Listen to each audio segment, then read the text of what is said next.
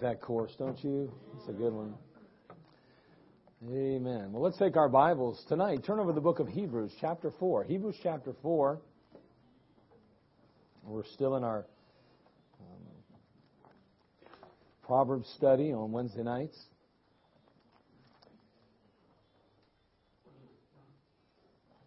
Our building, uh, we had our fire alarm and our fire, our suppression inspection the other day. We were guaranteed they would pass with flying colors. And the inspector walked in, having not eat lunch, upset, not wanting to be there. And the first sign of trouble, which there was, he left.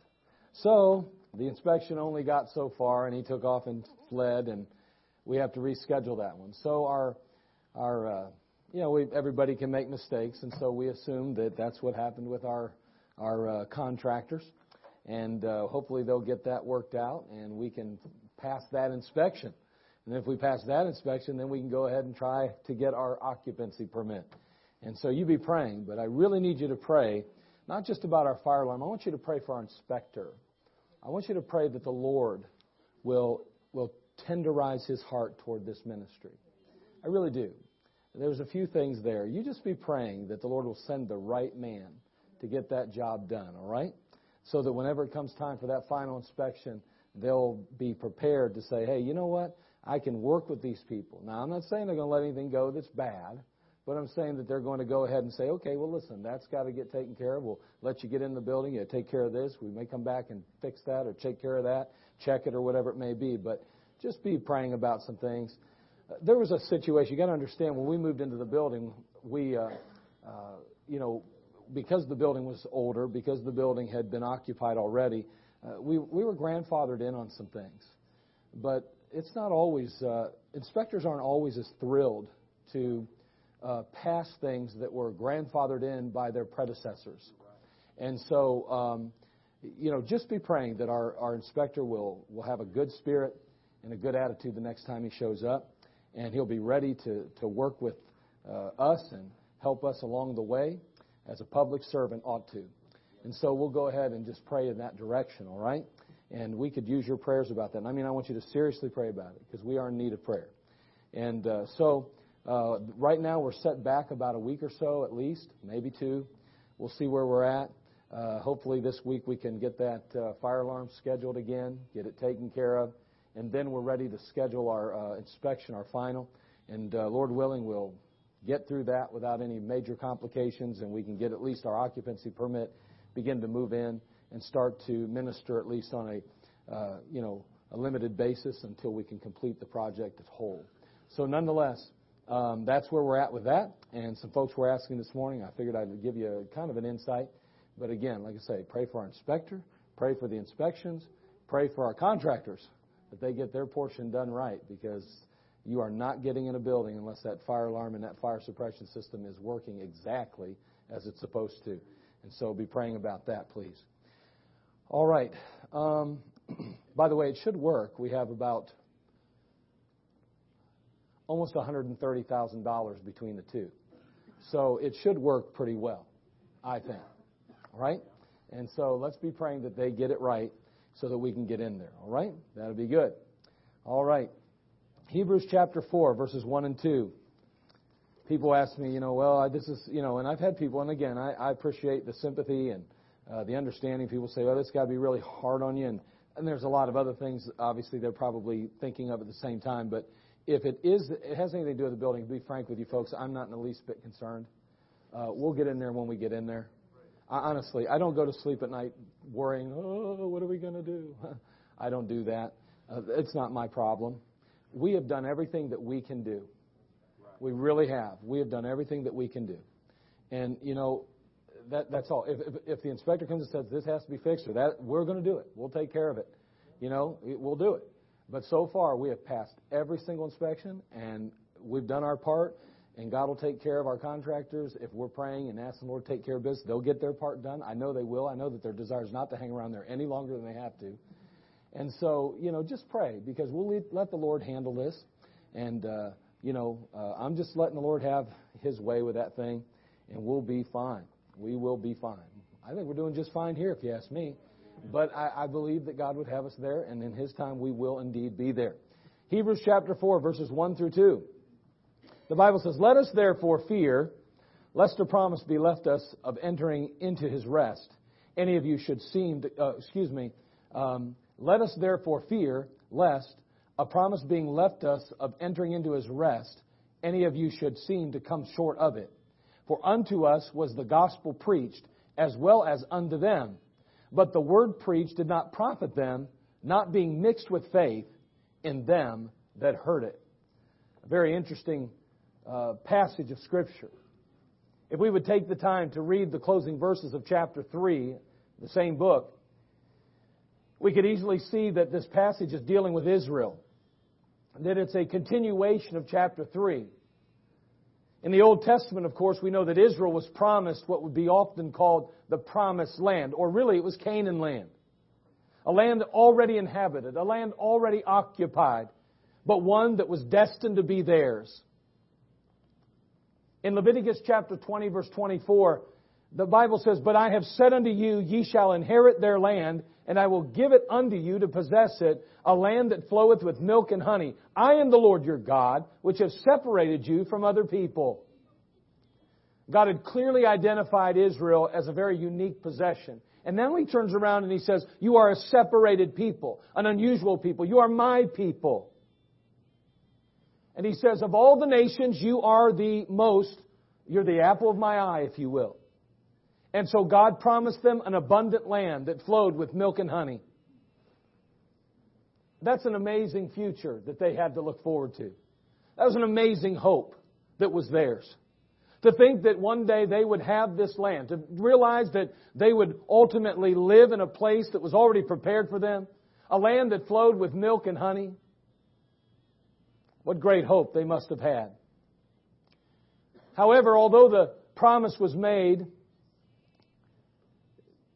that isn't exactly how it all turned out, is it? After being delivered out of Egypt, being rescued at the Red Sea, being given the law of God, and now being poised to enter the, the land that God had promised them.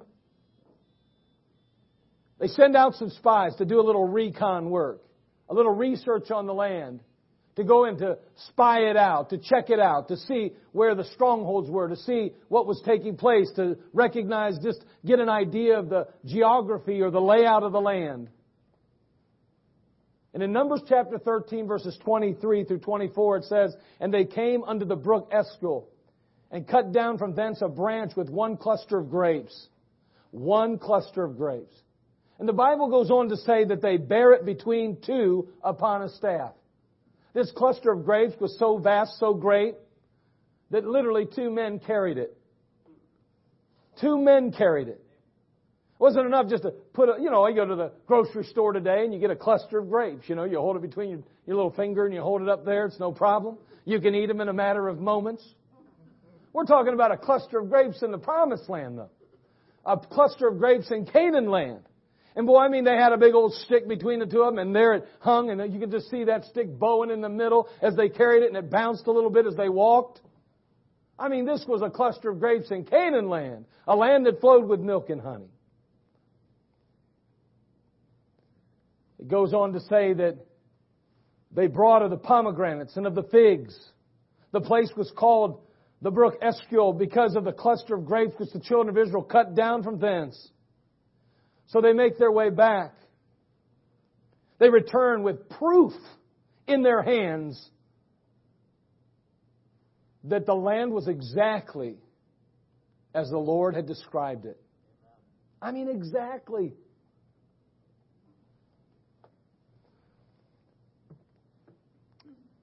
But they also returned with reservations. The Bible tells us in Numbers chapter 13, verse 27 through 28.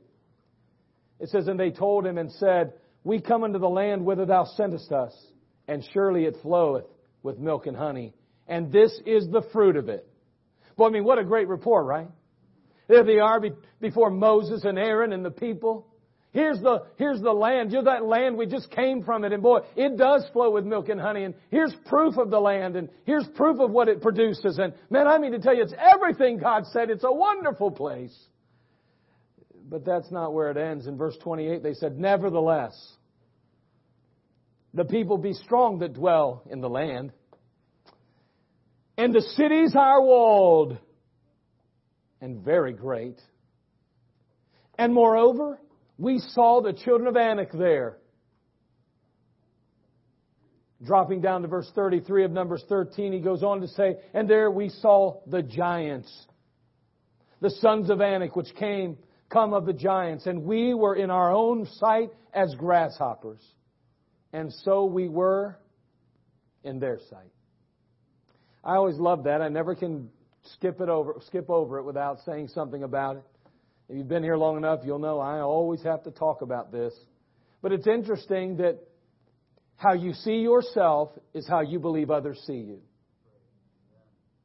I mean, in this particular passage, how simple it is. He says, and we were in our own sight as grasshoppers. And he goes on, and so we were in their sight. I thought they were spying the land out. I, I wonder how it was when they walked through. Oh, you guys are the little guys. You're like grasshoppers. I don't think, I don't, I doubt anybody said, look at them grasshoppers over there. I bet you that never happened. I gotta believe that when they came back, they started talking about the fact that, boy, there were giants in land and we're like grasshoppers in their sight. And I'm sure they viewed us the same way. You know, that's what we do sometimes. We get a complex. We see ourselves in a different light than other people see us. You gotta be real careful. You see yourself small, you'll think other people are looking at you small.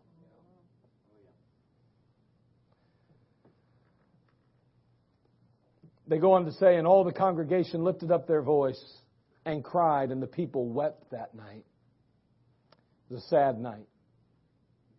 Sad time in the history of Israel. And all the children of Israel murmured against Moses and against Aaron. The whole congregation said unto them, Would God that we had died in the land of Egypt, or would God we had died in this wilderness? Isn't that something? Once again, we note how quickly, how quickly our emotions can cloud our judgment and ultimately lend itself to irrationality. The people were fearful and the people were concerned and afraid. They'd received a bad report and now they're murmuring against Moses. They're murmuring against Aaron. Why? Because they are so emotional. They lose sight of reality here. What was the ultimate outcome of this sad affair? Well, Israel failed to enter the promised land. Look, if you would, in Hebrews now. We're there still, chapter 3. Go back to verse 19. Again, the end of chapter 3 sets the stage for the beginning of chapter 4. And notice it says, So we see that they could not enter in because of unbelief. So we see. God intends that we see some things. And as you go through the Word of God, and as I go through the Word of God, He wants us to keep our eyes open. As we go through life, He wants us to keep our eyes open. God wants us to see things. Why? Because in seeing we can learn. And as a result, we go back now to the Old Testament. As a result, we're being plummeted back into that, that, that time when Israel is preparing to go into the promised land. And God says, listen, now I want you to know how it ended. I want you to realize that they didn't make it in. I want you to know that with all my promises and with all my, my blessings in their life, they still failed to take the promised land, to occupy the land that I promised them. Why? Because of unbelief. You see that? Do you see they couldn't enter in because of unbelief? They had received the promises. That's true. But failed to exercise faith. See, the Word of God was not mixed with faith. And so they entered not. Oh, the promise was just as good as it's ever been. God's promises are always yea. The only problem is, is that there has to be faith mixed with it. At least that's what the Bible teaches. So the word preached did not profit them. And why? It wasn't mixed with faith. Faith is required in every endeavor. There's not one thing that we do where faith is not required, it's not necessary, it's not essential. There's nothing we're to attempt in our own strength alone. There's no way we're not to do it. The promises of God, or should I say the promise of God without faith, I guess could be like eating a peanut butter and jelly sandwich without peanut butter.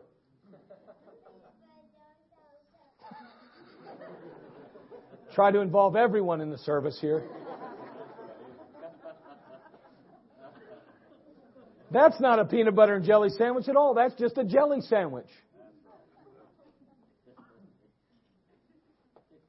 Having the promise of God without faith, I guess would be like macaroni and cheese without the cheese. That wouldn't be any good. The Bible says, but the word preached did not profit them not being mixed with faith in them that heard it. God's promises must be mixed with faith. When I was in the military, I got into a place where I was, I, I, they, they kind of, kind of allow you to work in other fields sometimes. If there's a need in the military, guess what? Your MOS or your, your training means nothing. We just throw you where we need you and there you go. Well, but I was trained to be a, it doesn't matter. Just go take your spot over there. So I was never trained to call fire, but I was given the opportunity to learn how to call fire in. And so you'd go out on a hill somewhere and you'd look out where the enemy was posted and you would uh, have these howitzers that were miles away and all of a sudden you'd call in their uh, uh, particular latitude and longitude and down would come raining upon them all these bombs. And if they came up short, you'd say short, 75 yards short, and you'd call in the fire so that eventually you get, you know, uh, just hit the target perfectly. So as I was doing that, I had the opportunity to go back to that uh, battery and get a chance to see those particular howitzers. And it was interesting that they, they basically, when you would call in fire, they would set charges that would enable that round to go either further or less far. I mean, it, it, the round just slid in, then it set charges. Those charges are what fired that, that big piece of steel out there, that, that bomb out there, if you will. So you have a, a long ways to go, a big charge. You have a little ways to go, a small charge. And really, when you think about it, that's exactly what we're dealing with here. We have the, we have the, the piece of steel. We've got the bomb there. There it is. It's ready to go. I mean, we have the promise of God right before us. The problem is there has to be a charge or there'll be no effective blow. I don't know about you, but if you've ever done anything with concrete, especially that ready mix, you go to the store and you buy a big bag of it, whether it's, you know, 60 pounds or 80, whatever. Of course, I always like the 80s because I like to carry heavy weights. Some of the guys would prefer the smaller ones. I know that. But anyway, you know, so we get those big 80 pounders or those 60 pounders and we take them and you bust them open and you, you, you, you spread it out and boy, I tell you, you know what it looks like? Sand. Do you know that that'll never do anything as long as it stays in that condition? Do you know that you have to add water before it's even useful? You got to add water. So you can have all the, the concrete you want or Quikrete you want, but the fact is, is that it's there. It's ready for use. All you have to do though is add some water. And may I say that the promises of God must be mixed with faith, or they will do you no good whatsoever.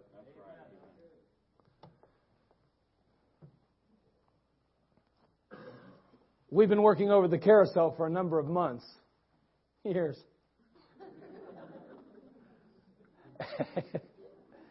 and you know, you get over there and you've got, say, say, steel beams to put up or possibly drywall to hang on walls. You, you often you have to use a power tool. Sure beats a screwdriver. You get one of them, uh, you know, power screwdrivers, you know, and so you, you got, you got a drill and you've just, you got to what? You got to put that power pack in it.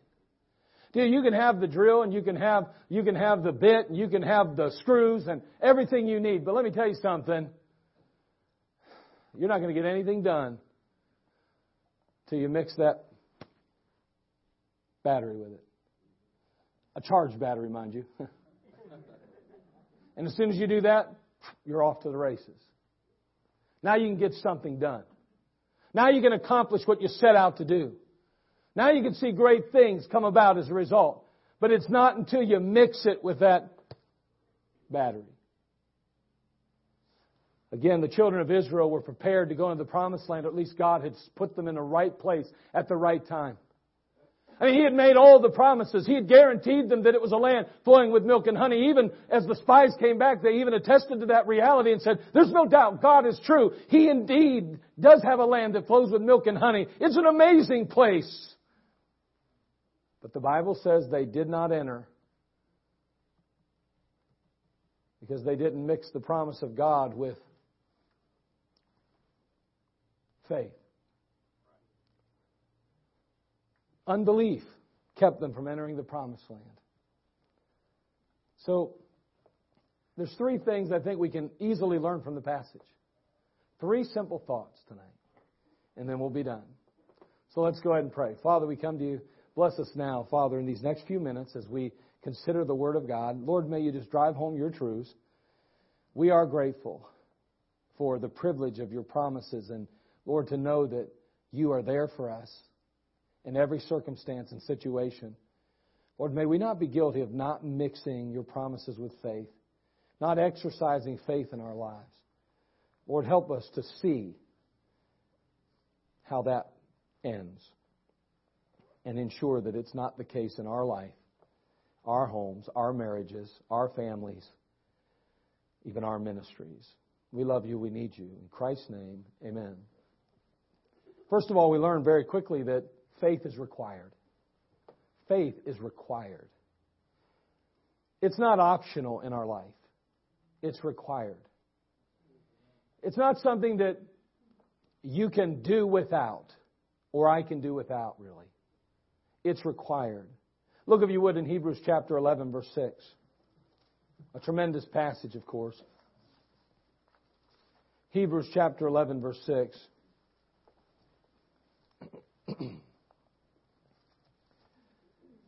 In Hebrews chapter 11, verse 6, we read, But without faith, it is impossible to please him. For he that cometh to God must believe that he is, and that he is a rewarder of them that diligently seek him. Again, without faith, it is impossible to please him. It's not unlikely. It's impossible. It's not difficult. It's impossible. I mean, do you realize that biblically and scripturally, from what we read, without faith, it is impossible to please God? Impossible. Someone says, well, you know, I'm, I'm just struggling. I'm having a hard time believing. Then you're not pleasing Him. Well, no, I'm, I'm doing all the right things. I'm just having a hard time exercising faith. That's not pleasing Him.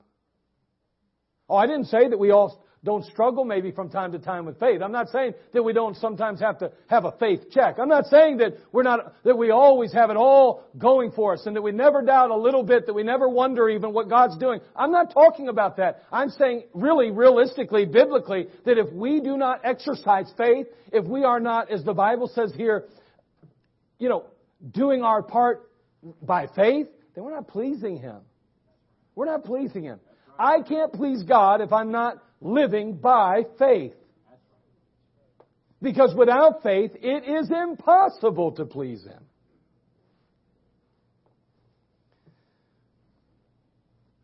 Israel failed to occupy the promised land because they lacked faith. Did that please the Lord? Of course it didn't. God wanted them to be in the land. God had expected them to be in the land in that sense. God desired them to be in the land. He wanted what was best for them. They had the promise, but they lacked the faith.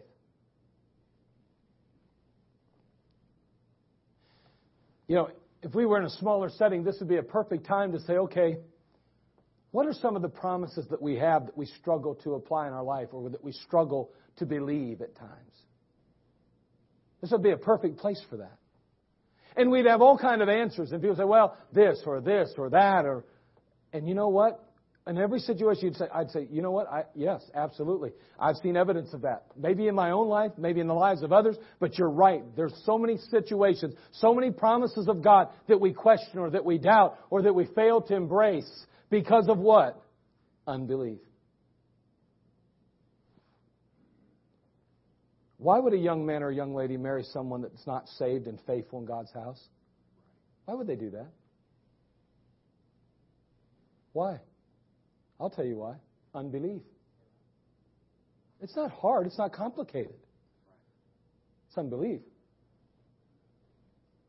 Why doesn't somebody choose to serve the Lord like they ought to? Unbelief. Why don't they give to God like they ought to? Unbelief. Why, why don't they obey the Word of God in every situation and circumstance? Why do we struggle with this? Unbelief. I mean, it's simple. It's not complicated here. But let's not be so arrogant and so condescending to somehow believe that we're still right with God and we please the Lord all the time, even though we fail to exercise faith in our life.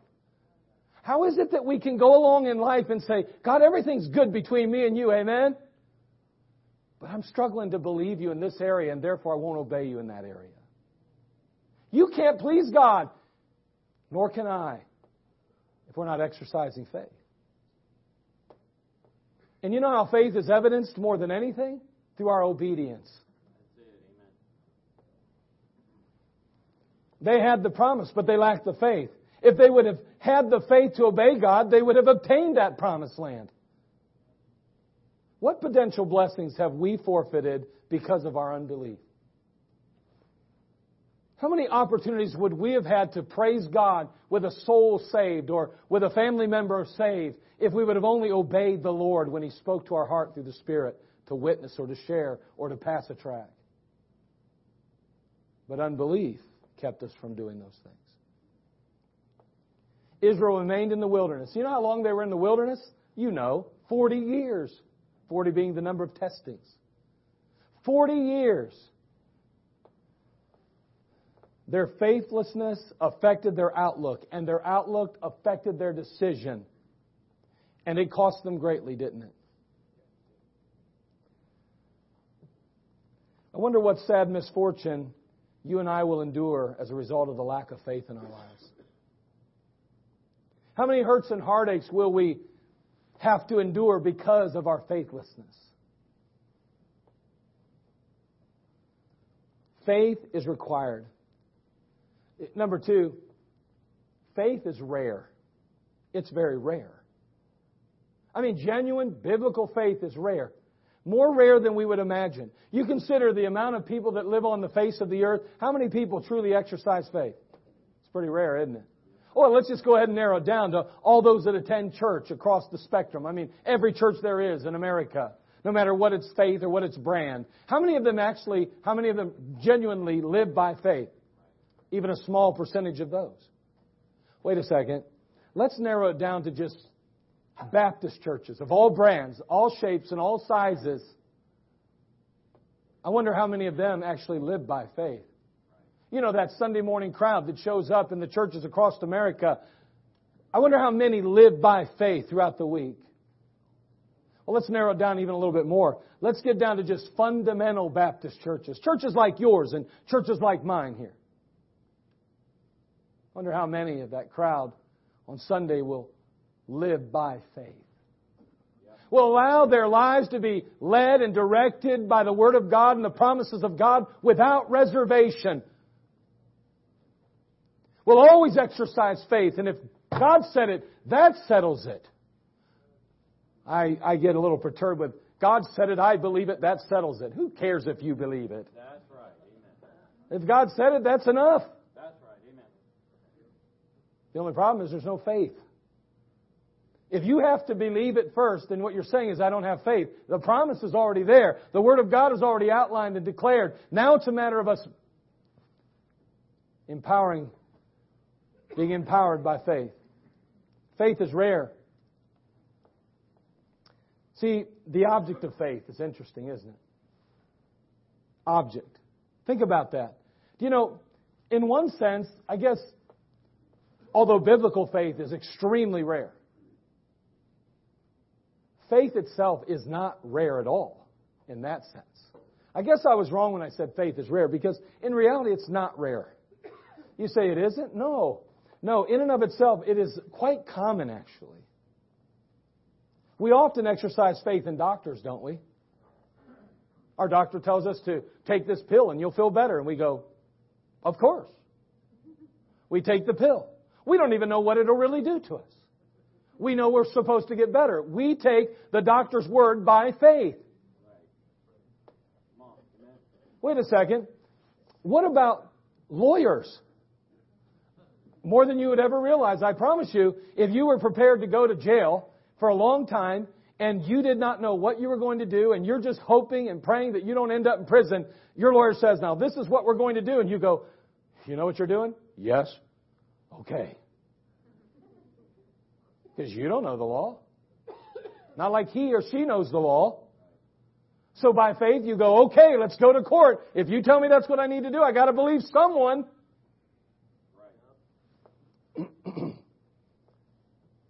Sadly enough, we even have faith in salesmen. I mean, think about the things we purchase and that we buy because they tell us we really need it. You're right, I need that, that's for sure. I was watching an old episode of that Tim the Toolman Taylor the other day.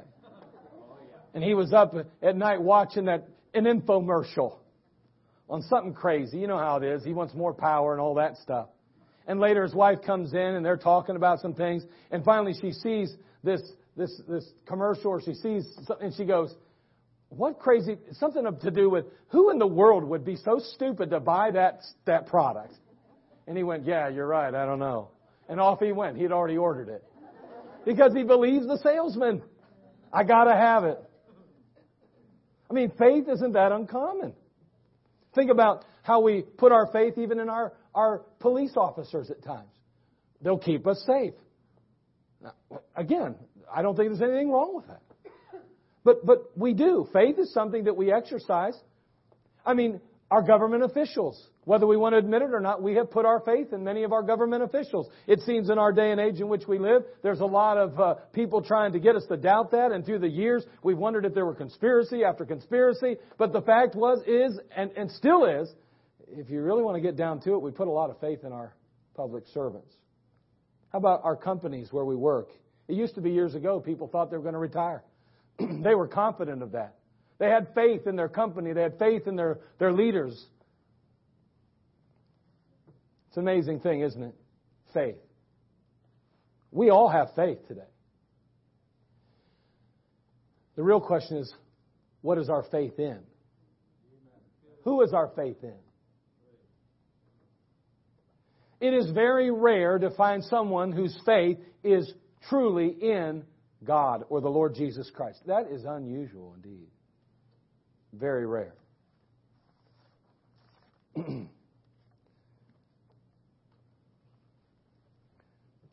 as Christians or believers, as church members, let's be honest, we can easily be found placing our faith and confidence in programs, plans, or processes. But if you simply use this Romans road, then people will get saved. Now listen, there's nothing wrong, again, with the Romans road. There's nothing wrong with learning how to lead folks to Christ. But in the end, it's not you, it's not me, it's not a program. It's the Lord Jesus Christ that wins people. We warn them, He wins them. Put the plan in place for our ministry, whether it's soul winning or whether it's the Sunday schools or it's what, some kind of mechanism or mechanics or, of sort. We absolutely need structure in the church. God's not the author of confusion. He wants order in His church, without a doubt. We understand that. But when we get to believing somehow, and it is common, that those processes, those mechanics will bring forth the product, we're really missing the boat. Our faith is in the wrong thing. Faith is substituted for such attributes as intelligence, or maybe even effort, or ingenuity at times. We're impressed. We're enamored with technology, it seems, tools and applications. But I want you to understand tonight There is no substitute for faith in God. None. Faith in our Lord Jesus Christ. Turn, if you would, to Psalm chapter 118, verses 8 and 9. Psalm chapter 118, verses 8 through 9.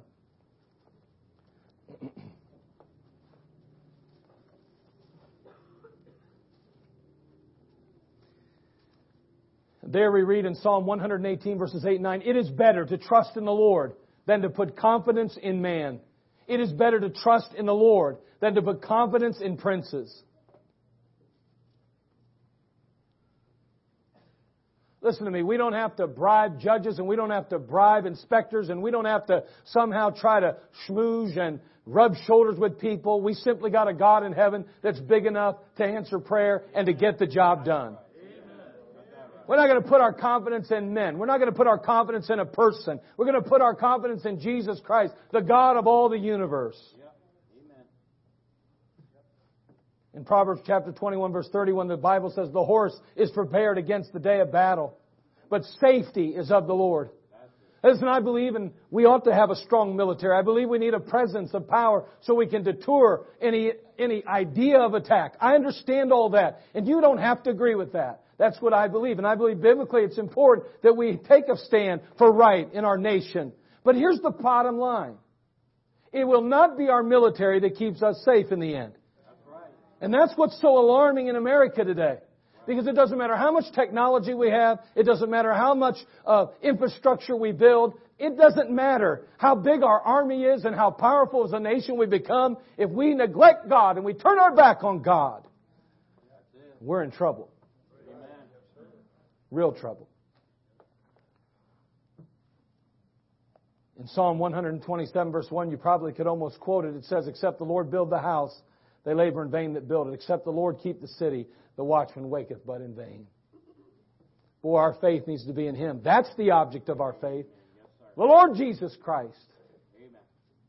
We see the observance of our faith. We need a faith that drives us to our knees in dependence on God.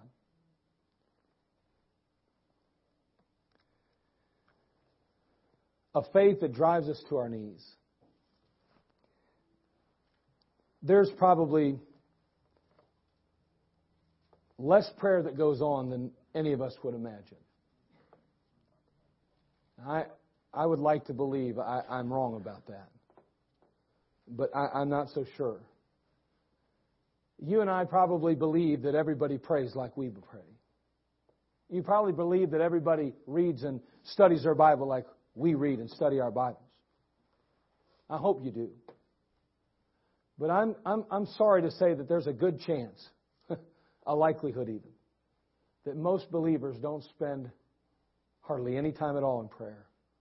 Outside of running out the door, jumping in the car, and going, Lord, give me a blessed day. Keep my family safe. Amen. That, that's, that would be a pitiful reality to our Christianity. Would that be? That is so shallow. And yet, unfortunately, I am convinced and concerned at the same time that that may be the case in many situations. We need a faith that draws us to God's Word for direction. We need a faith that delivers us from the giants of this life. We need a faith that does away with fear and destroys doubt and causes us to delight in Christ Jesus. Faith is seen in our actions. Seen in our actions. It's wearisome to hear people say that there's no need for any standards today, that everyone just live however you choose because God sees the heart. He's not concerned with this. All that matters is the inside. That's concerning to me. Hey, listen, I'm not, I'm not one to beat a dead horse, so to speak. I don't think we have to stand in the pulpit and forever just gouge everybody's eyes out and make sure they know we're different than everybody and you know it and we better stand. I, I, I understand there's a place and a time for that, but I don't have to go around telling this, women dress like this, men dress like this. All Listen, you get close to God, you understand what your real purpose in life is and why you exist. You'll begin to understand that until you become everything God wants you to be, you really aren't what He wants you to be. And it's important that we focus on the heart, yes, But I'm going to tell you something. If there's faith in your heart, it will reveal itself in your actions. Don't fool yourself and don't lie to yourself. Don't believe for a minute that you can continue to think the wicked thoughts of the world, continue to, to dwell on the things that the world loves, to, to, to gorge yourself on sensualism and all the things that go about, and think somehow that it's okay, I'm, I'm good to go. Because I'm doing all the right things out here. Are you really doing all the right things? If you're doing those things, I, I, I think there's a heart problem already, and that causes you to do what you're doing. How can you look at your heart and separate it from your actions? How can, it'd be like two people. It'd be like, stand up, you two guys. Just stand up. Face, face one this direction, one this direction. There you go. Stand back to back. This is how most of our Christian lives are lived, right here. You have the heart, which is really corrupt and black as coal. And you've got the actions. We make a distinction between the two. We somehow try to, to, to convince ourselves that as long as this is okay, I'm, a, I'm not so bad after all in my heart. That's what we try to do. The reality is, is that this should never be the case at all. Have a seat. You stand. It, sh- it should all be one. The heart and the actions reflect one. They, they work together. How is it that we can be so cruel and mean to our spouses? How can we be so inconsistent with our children? How can we be so two faced at work? And somehow believe our heart's right with God. Your actions aren't right. You want to know why they're not right? Because your heart's not right. That's it. Amen. You say, well, God's just, you know, I'm trying to do right. Yeah, yeah, yeah, yeah. I don't know about all that mess. And you come to church and you put on a tie. You may even have a suit on. You walk around and you may even be teaching Sunday school. But if that's you on the other side of town, let me tell you something. God sees it. God knows. And the truth is you can't separate what you are on the outside from what you are on the inside and vice versa. Ought to be, it's all one. Have a seat. I am convinced today. I, I am, I am so convinced that many of our failures in our homes are because of that going on right there. I'm convinced of it. There has to be consistency in our lives. An observance of faith. It's not enough to just act right. You've got to be right. in the heart, too. To say I have faith in the Lord but fail to heed and exercise His word is a poor testimony. He says, But wilt thou know, O man, O vain man, that faith without works is dead? Finally, last in closing, we just want to say this simply faith is rewarded. Faith is rewarded. It's always rewarded. It's required. It is rare, biblical faith. And faith is rewarded, though. You will never, ever regret living a life of faith. You won't. Now, it's easier to live by sight. It is easier. It's convenient. It's comfortable, even at times. It, but, but hold on. It, it only pays for a period of time, okay? And then all of a sudden, that, that runs out. We have to be very careful that we focus and live by faith. Hebrews 11:6 But without faith it is impossible to please him for he that cometh to God must believe that he is and that he is a rewarder of them that diligently seek him. The Israelites if they would have exercised faith if they would have obeyed God's word if they would have crossed the Jordan River, they would have occupied that land. I don't care how big the Anakims were. It doesn't matter how fortified their cities were. It wouldn't matter how many steel chariots or iron chariots they had. They would have occupied that land if they would have exercised their faith. Don't allow others that have no faith discourage you. Don't let them tell you that living by faith is foolishness. It's not. We need to exercise faith. We need to flawlessly express it. We need to fruitfully experience it. I want you to take your Bible as we close to Matthew chapter 17. We have this example in the Word of God.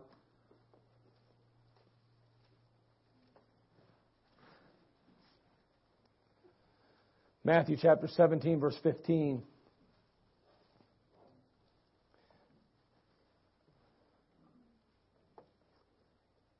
The disciples, of course, have sought to do miracles, and God had given them power to do them. But notice it says, Lord, have mercy on my son, for he's a lunatic and sore vexed. For oft time he falleth into the fire and oft into the water. And I brought him to thy disciples, and they could not cure him. I mean, the disciples had traveled with Jesus. They'd been empowered and they'd been given a commission and they went out and they were doing the work of God and saw a number of miracles and performed a number of miracles. But this particular father is vexed, burdened, broken. His son is still casting himself into the fire and into the water. He says, I brought him to thy disciples, and they could not cure him. Then Jesus answered and said, O faithless and perverse generation, how long shall I be with you? how long shall I suffer you? What do you think he means there? Suffer you. He means put up with us. How long am I going to put up with this? Put up with you. Bring him hither to me. And Jesus rebuked the devil, and he departed out of him, and the child was cured from that very hour. Do you think Jesus ever gets frustrated with you? I know he gets frustrated with me. It'd be pretty arrogant to think that God never gets frustrated with us, wouldn't it? Oh, I've met some people who don't believe God gets frustrated with them.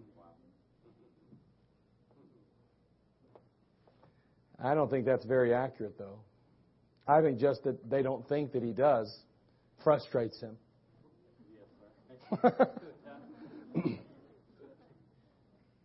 then came the disciples, verse 19, to Jesus apart and said, Why could we not cast him out?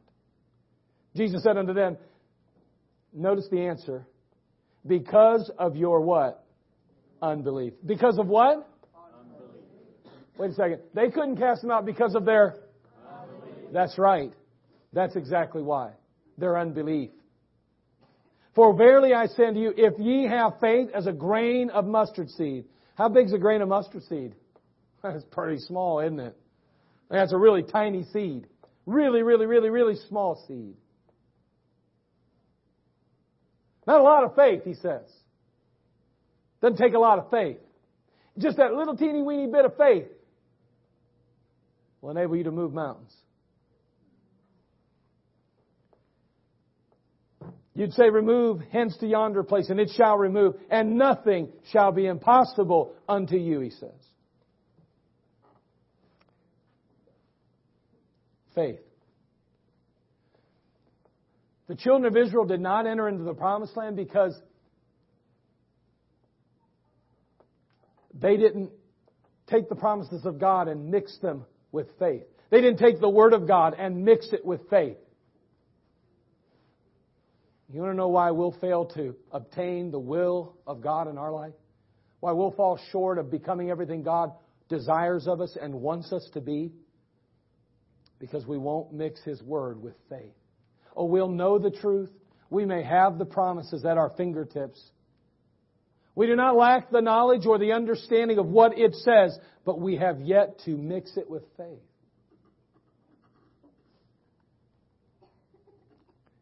I'm convinced that I don't care how good your marriage is, it's not as good as it could be if you mixed it with faith.